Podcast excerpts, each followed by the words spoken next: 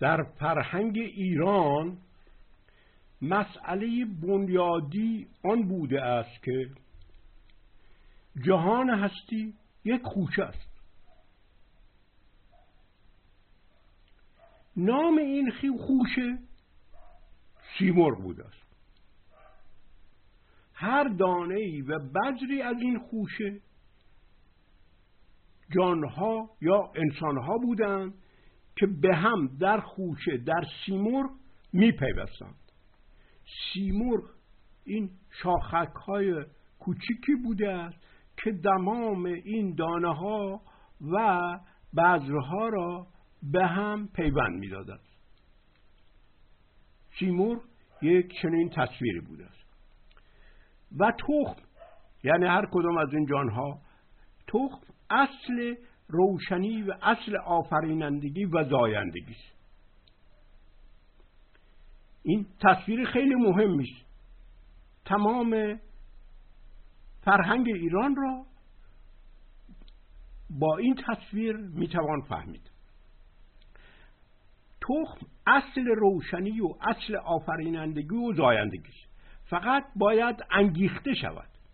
این کلمه انگیخته خیلی در این جهان بینی مهم است باید انگیخته شود تا بروید و بشکوفد. این بود که همون سیمرغ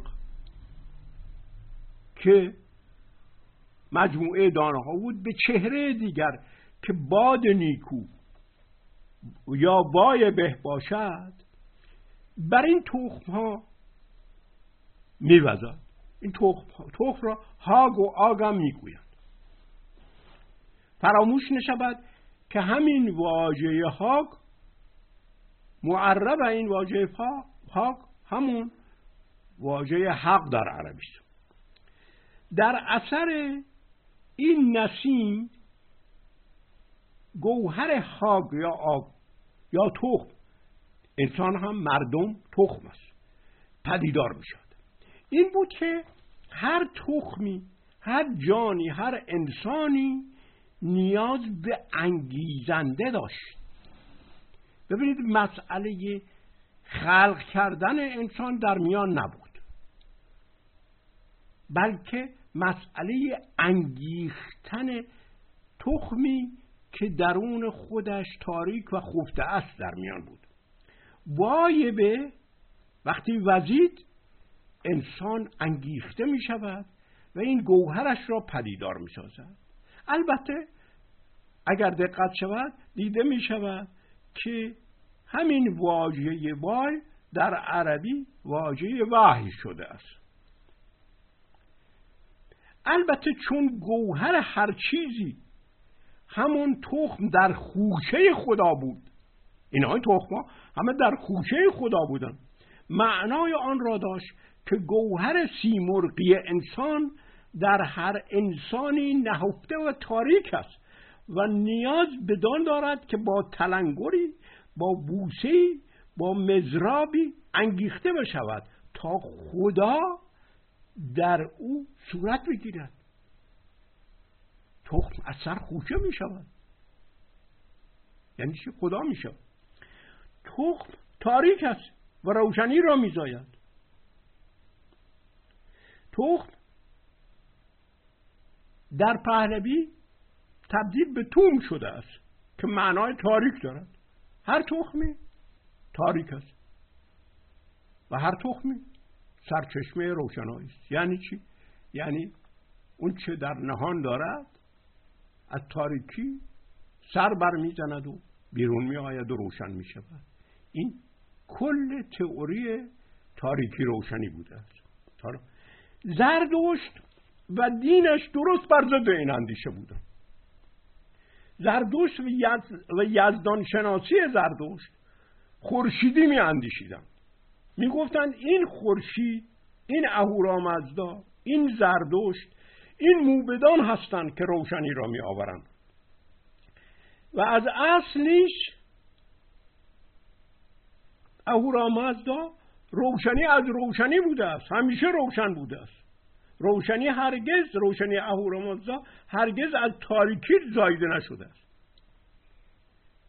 این روشنی که ترجمه می شود که اهورامزدا در روشنی بیکران بود بیکران انقرس یعنی بدون زهدان یعنی بدون تخم یعنی روشن همون لم یلد و لم یولد است.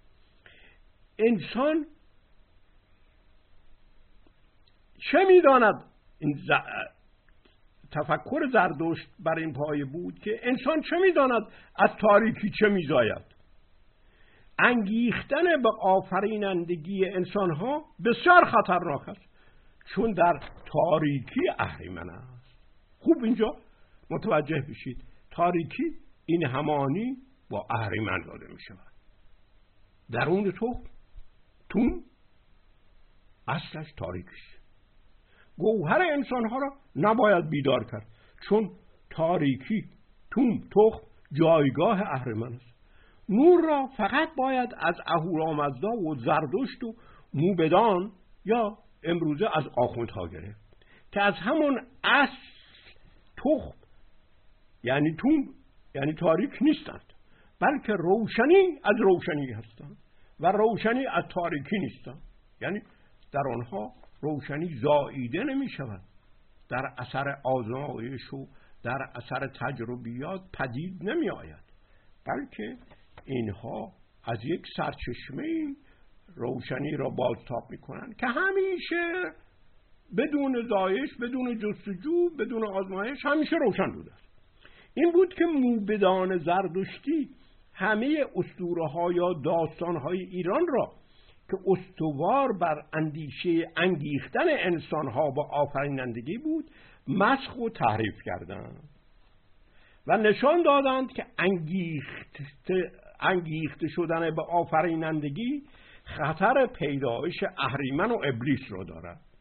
این است که فراموش نشود که بدین ترتیب فرهنگ اصیل ما را از بین بردند که امروزه اگر هم ما پیدا کنیم هیچکس باور نمی‌کنه. داستان کیکاووس نیز از این زمینه برخواسته است. داستان کیکاووس در شاهنامه. ولی به رغم این در همین داستان مسخ و تحریف شده می‌توان ماهیت انگیزه را دید. ما از همین مسخ شده ها از همین تغییر شکل داده شده ها می توانیم حقیقت را بازسازی کنیم. نباید اینا را دور, دور انداخت و تحقیر کرد و زشت کرد بلکه این چرخشی که به آن دادن ما می‌توانیم وا بچرخانیم. اهریمن ببینید در این داستان با یک سرود چه نیروهای دیواسا و اهریمنی میانگیزد. گفتن ها موسیقی بد است. سرود بد است. موسیقی انسان را به بی اندازه خواهی می انگیزد موبدان می گفتند سرود انگیزنده بی اندازگی را در انسان می انگیزد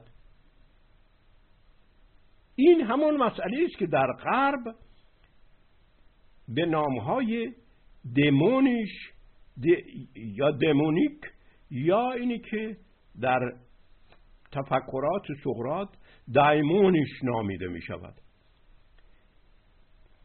این اگر در متون پهلوی دیده بشود سرود خواندن و موسیقی همیشه به اهریمن نسبت داده می شود این است که از این می توان فهمید که این داستان شاه شاهنامه این از دستگاره های موبدان زردشتی روی همین اصل نیز می توان دید که یزدان شناسی زردشتی در موسیقی و سرود انگیزنده می‌دید. همین مسئله در اسلام طرح است که آن را مشخصه اهریمن ساخته بود. من در کتاب بوسه اهریمن درست خواستم این تئوری انگیختن به آفرینندگی خود انسان را هر چیزی ما را می انگیزد موسیقی انسان را می انگیزد شعر انسان را می انگیزد ما نمیریم دنبال کشف محتویات. او ما را به آفرینندگی خودمان می انگیزد یک این است که انگیختن من در کتاب بوسه اهریمن خواستم این تئوری انگیختن به آفرینندگی خود انسان را که هزارها تباه و فاسد و زشت و زشت و ناسازگار کردم. از سر زیبا و باشکوه و نیکو کنم و نشان دهم که آنها دشمن آفرینندگی هر انسانی بودند. این است که این کتاب با یک برخورد با داستان کیکاووس شروع شد. در این پاره خواستم این مسئله را از دیدگاه دیگری طرح کنم که الان من برای شما این پاره را می‌خوانم. سرودی که جهانی را به جنبش انداخت. سرودی که جهانی را به جنبش انداخت. دیوی رامشگر به عبارتی بهتر رامشگری که سرودش انسان را دیوانه می‌سازد دیوگونه می‌سازد به دربار کیکاووس راه مییابد و برای او سرودی از زیبایی میهنش که مازندران باشد می‌خواند و از زیبایی میهنش میسراید و مینوازد و این سرود و آهنگ است که کیکاووس را دگرگون می‌سازد و به سودای فتح مازندران و بستن دیوها و انجام کاری که برتر از کارهای جمشید و فریدون و هوشنگس می اندازد. کاری که برتر از زدودن همه دردهای انسانی باخرد آفرینش داد بر روی زمین و پیدایش آتش باشد و همین سرود به شیوه او را می انگیزد که سخنان خردمندانه همه پهلوانان و مشاوران و بزرگان مملکت نمی‌تواند کوچکترین تغییری در رأی او بیاورد. و اوست که در اثر انگیختگی از این سرود به پیکار با مازندران و دیو سپید می رود و سپس او و سپهیان ایران گرفتار می شوند و کور می گردند و رستم برای رهایی آنها هفت خانش را می پیماید تا آنچه را این سرود در دل کیکاووس انگیخته بود آرام سازد و آن کوری و تیرگی را و آن کوری و تیرگی چشم را که از همین سرود پیدایش یافته بود بزداید. یک سرود و آهنگ کیکاووس را که شاه ایران باشد می انگیزد تا دست به کاری بزرگتر از آن بزند که می تواند به کاری که تا کنون همه مقتدران دلیری آن را نداشتند و حتی خیال آن را به خود راه ندادند. این تأثیر شگفت انگیزه یک سرود و آهنگ کوچک و کوتاه برای یک بار که انسان را دیو می‌سازد. از کجا می آید؟ رامشگر به هیچ روی با کلمات زیرکانه و توتعه گرانه کیکاووس را اقوا به رفتن مازندران نمی کند بلکه در این سرود اشتیاق قلبی خودش را درباره میهنش مازندران به واژه و آهنگ می آورد هدف رامشگر فریفتن کیکاووس به جنگ با دیوان مازندران نیست. او کیکاووس را نمی فریبد فریفتن نیاز به نقش کشیدن و آگاهی از هدف خود و چیدن مقدمات برای جلب پنهانی دیگری به انجام این هدف دارد.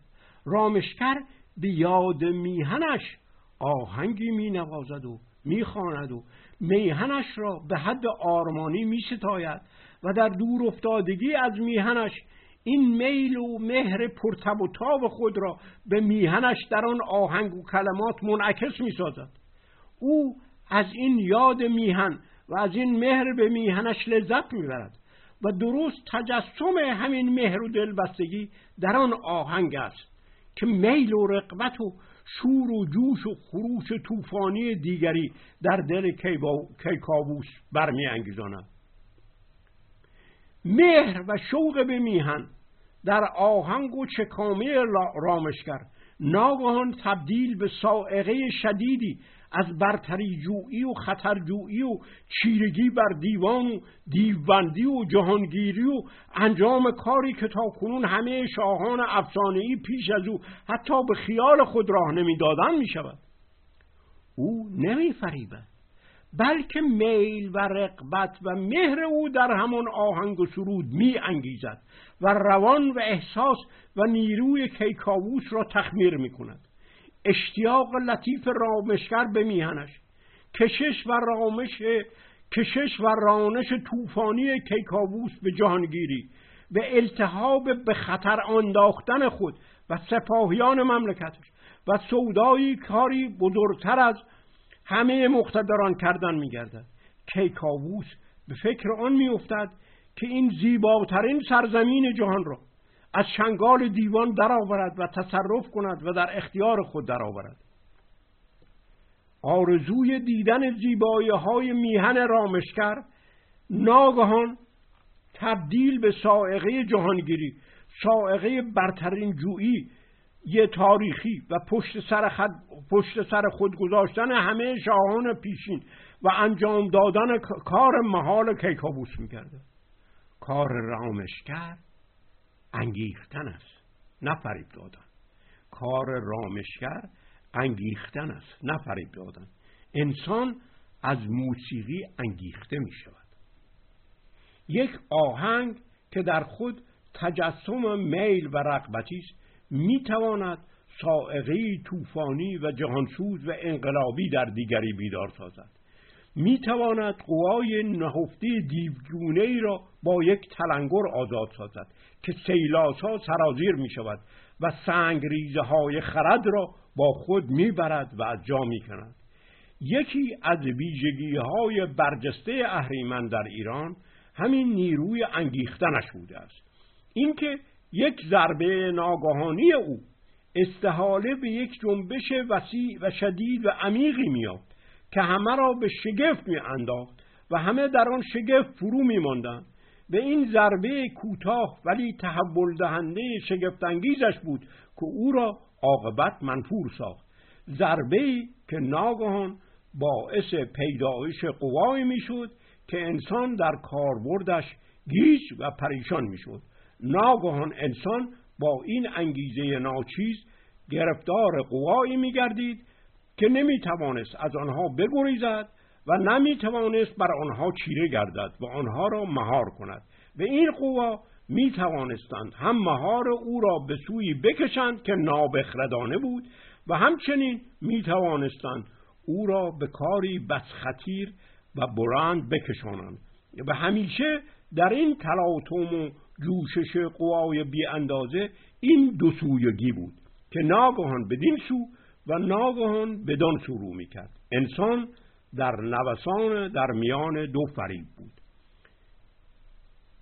شنوندگان گرامی این من با این داستان با تفسیر این داستان و آشنایی دادن خواننده با مسئله انگیختن این کتاب را شروع کردم و مسئله انگیختن را در فلسفه و در از نو آفریننده شدن ایران اینجا از سر بسیج ساختم.